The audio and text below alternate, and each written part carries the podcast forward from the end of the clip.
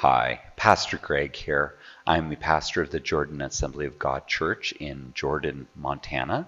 I'm very excited to introduce a brand new series, Jesus the Christ, the Messiah. Thank you so very much for being a part of this podcast and listening to this. I hope that you enjoy this series. So without further introduction, Jesus the Christ, the Messiah. I'm starting this morning out in Philippians 2:5-11. You might say, well, that's what you tried to start out with last Sunday. This is the rinse and repeat version. We're going to go right back into it here. Let this mind be in you, which was also in Christ Jesus, who, being in the form of God, did not consider it robbery to be equal with God, but made himself of no reputation, taking the form of a bondservant, and coming in the likeness of men, and being found in appearance as a man, he humbled himself and became obedient to the point of death, even the death of the cross. Therefore, God also has highly exalted him and given him the name which is above every name, that at the name of Jesus every knee should bow, of those in heaven, and of those on earth, and of those under the earth, and that every tongue should confess that Jesus Christ is the Lord, to the glory of God the Father. Let's pray. Lord God, thank you for this day and thank you for this time. I pray, Lord God, that we may have a wonderful time learning from your word, worshiping you, and fellowshipping with you. In your name I pray. Amen. Amen. The whole entire thing about this is identity and promise. Okay, so in part 4 of Jesus the Christ, the Messiah, we're going through prophecies and we're going through the proofs and the truth and the fact that we were promised. Well, how do we know about that promise? Is because of the prophecies that were actually told. So the jumping off point is not whether or not the Bible is true or not. That's a lot of people like to get into the argument about whether or not the Bible is true or not. That's really not the argument. The fact of the matter is that the Bible is categorically has proven to be truthful. So I'm not going to discuss or get into an argument about whether or not the Bible is true or not because it's just true. You can choose to believe it or not believe it, but the Bible is truth. It is all of it's true. But the real jumping off point is, are you willing to believe that God promised, and when he promised, he revealed that promise to people, and that those people wrote it down? Because really, quite honestly, I'm going based on the hope of salvation, based on a promise that was made thousands of years ago. And it was confirmed by Jesus' birth, life, death, and resurrection. And then by simply hearing the gospel message, which is not a whole lot of everything, it's just simply this. Jesus Christ came. He died on the cross. He rose again. And it is by his death and his resurrection that you find forgiveness and you find a relationship with the creator of heaven and earth. And by that relationship, you have the promise of eternity. So the jumping off point is, do you believe that God promised and revealed that promise through the prophets? It's kind of a jumping off point. That is true. But here's the thing. It'll be revealed in your heart. Because God is the creator of all things. So, the genealogies, Luke and Matthew begin. So we went through John 1:1-18, and the very next in the chronological order, how it is actually set up, it goes into Luke, and then the very next thing is Luke and Matthew. And they begin their accounts by answering the prophecies that establish the prerequisite lineage of Jesus. Because the Messiah was not just any old person that was just going to be born to any old place and any old person and whatever. It was not going to be that way. God had a very specific pathway for that individual, for Jesus. So why is this important? God divinely reveals the future. The only way to confirm that it is truly God, because there's a lot of false information out there. There's a lot of fake stuff out there. How do you know that what Matthew is saying or what Luke is saying is actually true when all these other people are also saying it? Or, no, this is happening, this is happening. There's even movies about it. You can watch it, and there's several things that they try to change the life of Christ, or they try to change the birth order, or they try to change the reasons for it. And there's all this stuff, and, you know, it makes for good storytelling, but it's not the truth. The truth is found in the Scriptures, okay? Great storytelling in the world, but it's not something that I want to live my life by. I want to live my life by truth. I don't know about you, but I really don't like being lied to. I'm pretty positive that most of you are the same way. And the only way to find the truth is Jesus, because Jesus is the way, the truth, and the life. So, in Luke 1:1 through 15, inasmuch as many have taken in hand to set in order a narrative of those things which have been fulfilled among us, just as those who were from the beginning were eyewitnesses and ministers of the word delivered them to us, it seemed good to me also, having had perfect understanding of all things from the very first, to write to you an orderly account, most excellent Theophilus, that you may know the certainty of those things in which you were instructed. Now, here's something interesting. Luke is not one of the 12 disciples. When Luke starts talking about a perfect understanding of what is going on, not only is it the relationship with God through Jesus, which we know, you know, I know, that the Spirit of God reveals so much in our hearts and our lives. But not only that, but also the information that he developed over talking with people, over listening to people, firsthand accounts of things going on, and how he developed that. And Theophilus is either, and no matter which way you want to put it, either Theophilus was a Jewish priest, and it is recorded historically that there was a priest that was named Theophilus, that was currently in the priesthood that Luke was writing to, or he was a Gentile that he was writing to. Either which one you want to do, and if you want to discuss that later on, or you want to come to me and say, Greg, where are you getting this from? I'm just bringing up a certain point there that there's a lot of information that Luke knows that a Gentile would not necessarily know, okay? So, but I'm not saying that he was Jewish. I'm also not saying that he was Gentile. I think that on both of those sides, you have discussions on both parts on that realm. And that may be not something that you had learned beforehand, but just so that you are aware of that.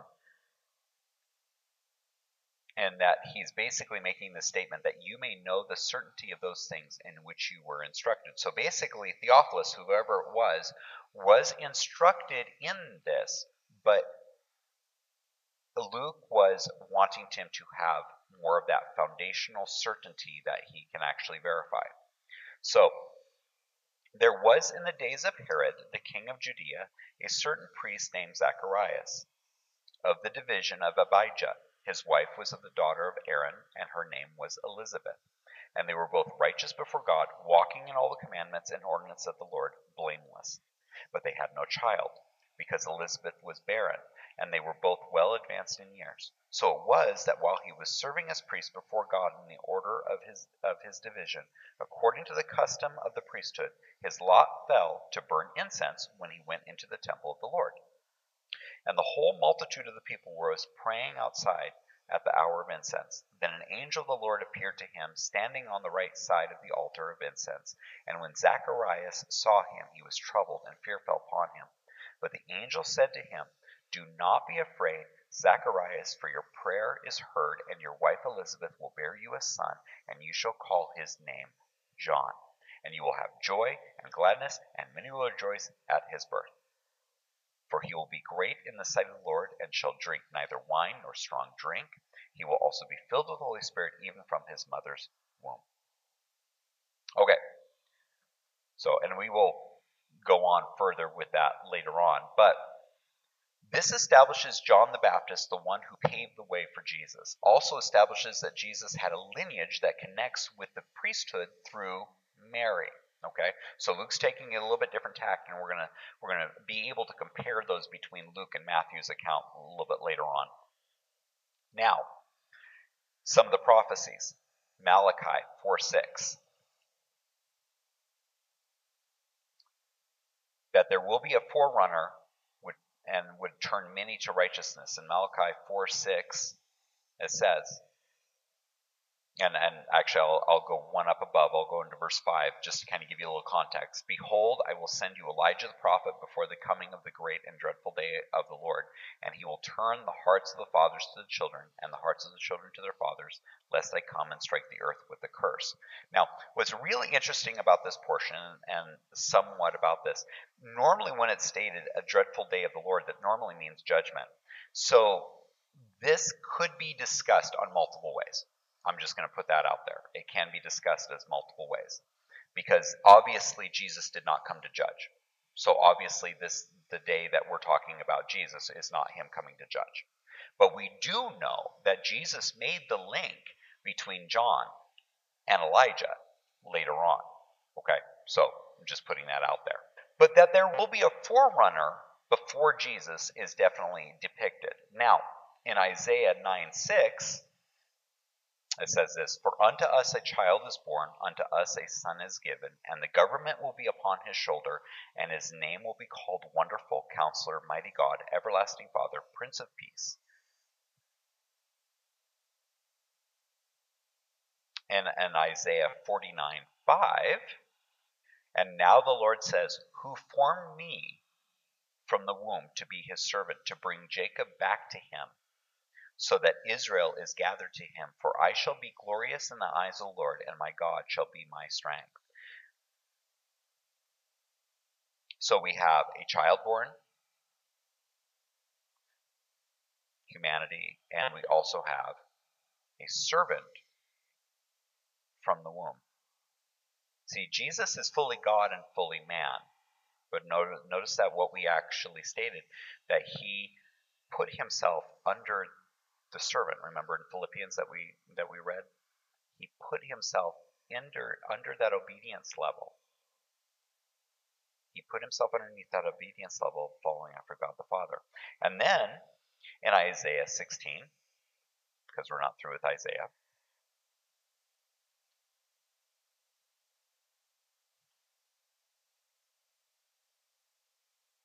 Isaiah 16:4-5. Let my outcasts dwell with you, O Moab. 16:4-5. Be a shelter to them from the face of the spoiler, for the extortioner is at an end. Devastation ceases. The oppressors are consumed of the land. In mercy, the throne will be established, and one will sit on it in truth, in the tabernacle of David, judging and seeking justice and hastening righteousness. Now notice that little term, and one will sit on it in truth. He is the way, the truth, and the life. No one comes to the Father but through the Son.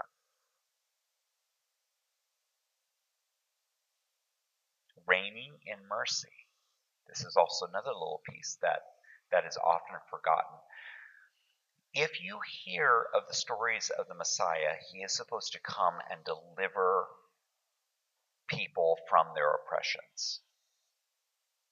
But as I've spoken before, Jesus is not the answer to your problems. Jesus is the answer to the problem that we created.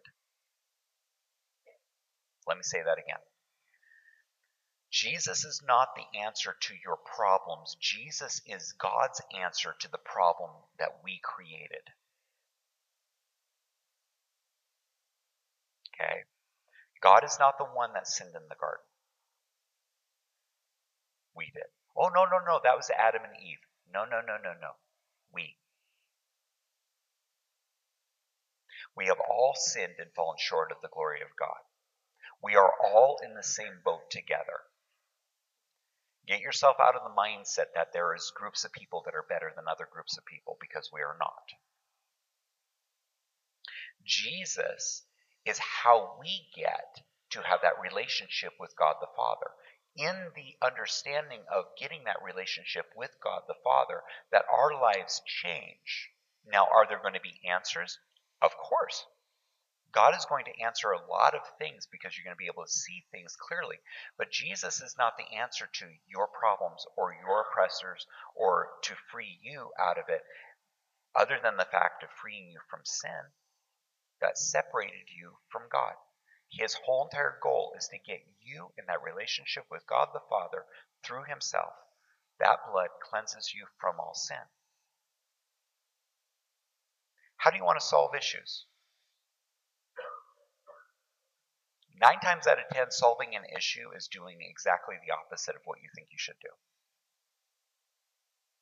That person offended me. I need to stand up for my rights. Turns out, if you stop standing up for your rights and you actually say, you know what, I'm sorry. Whoa, what just happened? You have literally removed the ability for anger to be actually done by that other individual. What did Jesus do? Jesus came not to condemn the world, but that the world through him might be saved. What do? When we enter into a situation, do we go into that situation to condemn the situation?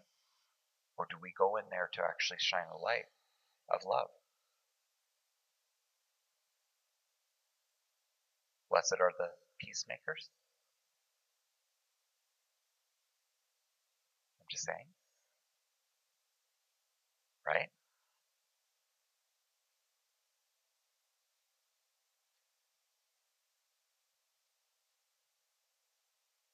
So we have the prophecy of the forerunner. We have a child, a prophecy of a child being born. We have a servant from the womb. We have reigning in mercy. And then we go into Daniel. Now, Daniel is actually what is known as a written prophet. He never really went out and spoke a whole lot. All of his prophecies were primarily in writing, in written form.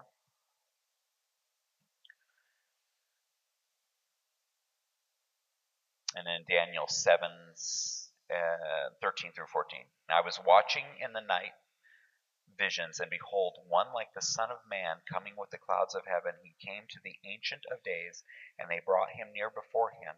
Then to him was given dominion and glory and a kingdom, that all peoples, nations, and languages should serve him. His dominion is an everlasting dominion, which shall not pass away, and his kingdom, the one which shall not be destroyed. This is linking to the same exact promise for King David, because King David was promised an everlasting kingdom. In 2 Samuel 7:14, I'm going to go up one verse. Verse 13, he shall build a house for my name, and I will establish the throne of his kingdom forever. I will be his father, and he shall be my son. If he commits iniquity, I will chasten him with the rod of men and with the blows of sons of men. But my mercy shall not depart from him, as I took it from Saul, whom I removed from before you. So he kind of has a mixture here of prophecy when it comes to the Son of God, as well as his forgiveness, as well as straight through for people. So you also have Psalms 132:11. The Lord has sworn in truth to David, he will not turn from it. I will set upon your throne the fruit of your body, if your sons will keep my covenant and my testimony, which I shall teach them. Their sons also shall sit upon your throne forevermore. And First Chronicles, I know I'm kind of going through a lot of these because a lot of them kind of builds upon exactly what Luke was talking about. First Chronicles 17:12-13. He shall build me a house, and I will establish his throne forever. I will be his father, and he shall be my son, and I will not take my mercy away from him as I took it from him who was before you. And I will establish him in my house and in my kingdom forever, and his throne shall be established forever, an everlasting kingdom. And then back in Psalms 89:27, Also, I will make him my firstborn, the highest of the kings of the earth. My mercy I will keep for him forever, and my covenant will stand firm with him." And same chapter, verses 35 through 37. "Once I have sworn by my holiness, I will not lie to David. His seed shall endure forever, and his throne as a sun before me. And it shall be established forever like the moon, even like the faithful witness in the sky." So you have the Son of God, you have the seed of David, you have the reign on David's throne forever, you have Emmanuel to be higher than earthly kings, you have David's seed endure forever.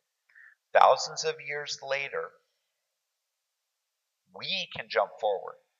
So many people during this time period have lived and died, without ever seeing it. And then in Luke chapter 1,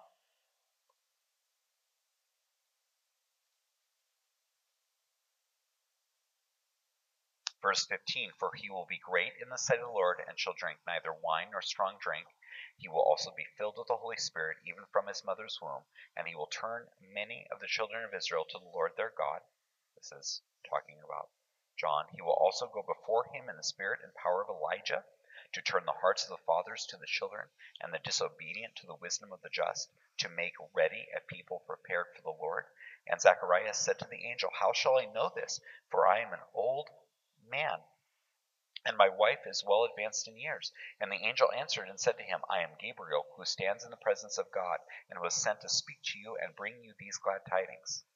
But behold, you will be mute and not able to speak until the day these things take place, because you did not believe my words, which will be fulfilled in their own time.'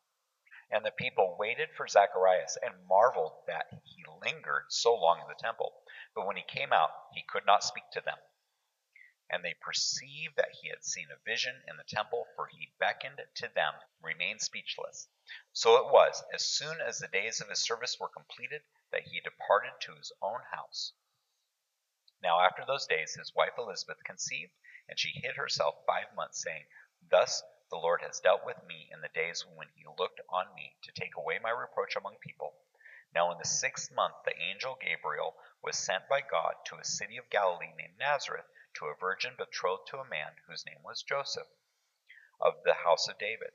The virgin's name was Mary, and having come in, the angel said to her, 'Rejoice, highly favored one, the Lord is with you. Blessed are you among women.' But when she saw him, she was troubled at his saying, and considered what manner of greeting this was. Then the angel said to her, 'Do not be afraid, Mary, for you have found favor with God. And behold, you will conceive in your womb, and bring forth a son, and shall call his name Jesus. And he will be great, and he will be called the Son of the Highest, and the Lord God will give him the throne of his father David. And he will reign over the house of Jacob forever, and of his kingdom there will be no end.' Then Mary said to the angel, 'How can this be, since I do not know a man?' And the angel answered and said to her, 'The Holy Spirit will come upon you, and the power of the Highest will overshadow you. Therefore also that Holy One who is to be born will be called the Son of God.'"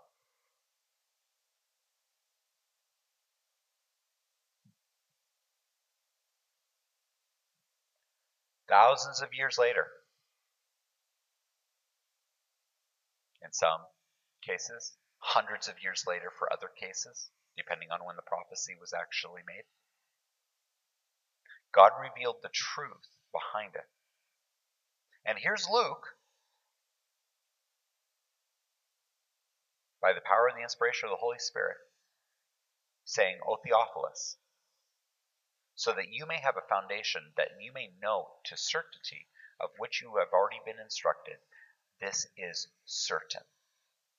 I cannot tell you how many times I have read personal testimonies of Jewish priests or rabbis that have come to know Jesus because when they read the accounts of other Jewish people, and they read it and they compare it to what they know about the Old Testament, certainty is there for those who seek. Certainty is there for those who knock. Certainty is there for those who truly want to know. And so it's not whether or not the Bible is true. It's not whether or not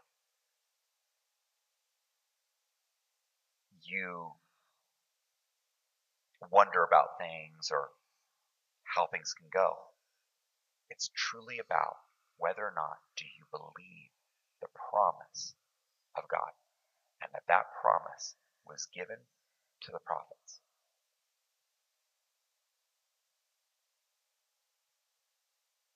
God reveals his promise. How long would it take for you to assume God forgot or moved on? Thousands of years. How long is it in your life where you ask for something and you don't get the answer, or you don't hear the answer, or you whatever, however you don't get the answer that you truly have? How long does it take for you to try and actually fulfill it yourself? For some, it could be like 5 minutes.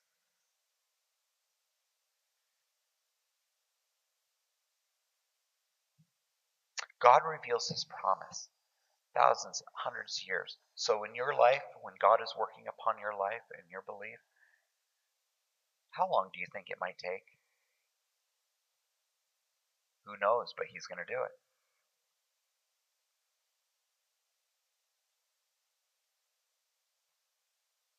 Our identity is found in promise. Let this mind be in you. Remember in Philippians, let this mind be in you. It is not about having myself known. It is not about if I am remembered. It is not about my accomplishments. It is about how I have honored the Lord God Almighty in humility and obedience. Very simple.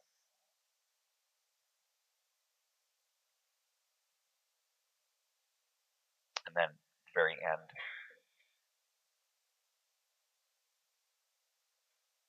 First Timothy 1:15-17.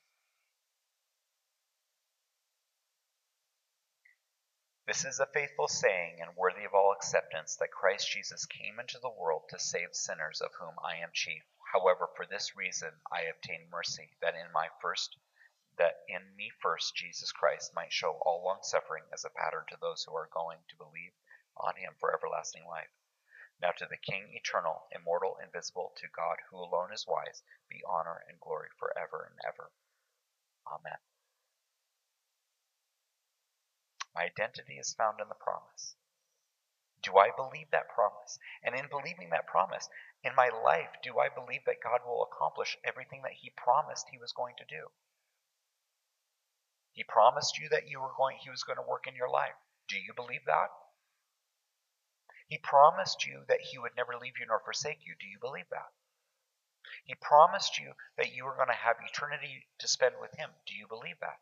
And if so, let's walk in that belief. Because if somebody is upsetting me, why are they upsetting me? Is it not because I've held on to something that I probably shouldn't hold on to? If something is going wrong, can I not simply forgive and allow no anger and bitterness to actually take root?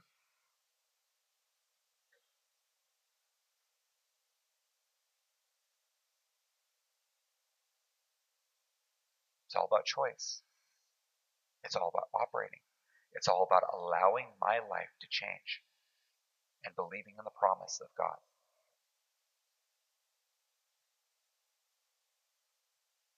There's a song about that. There's a hymn about that, isn't there, Dick? I'm almost positive there's a hymn about that. Dick keeps on getting on me about hymns. I do remember some hymns, I'm just saying. But we're going to have to find that hymn, and we're going to have to do that one. Kind of going through my head just a little bit. I don't feel confident enough to sing it, and you probably don't want me to, so it's okay. Right? It's the promise of God. Can you live in promise where your identity is there? I just gave you the prophecies, and I gave you what Luke has said, that basically that was a certainty that he was writing. Now the question is, do you believe the promise? And can we walk in that promise so that when we are asked, we have an answer for the hope that is within us? I know that I know that I know that I know. My dad always said that every single time, or almost every single service I know of when I was growing up. He says, I know that I know that I know that Jesus Christ died on the cross, rose again, and by his sacrifice, I am saved. I know that I know that I know. No question. There's a lot of other things that can be questionable, but that is not one thing that he ever questioned in his life. He's still living, so.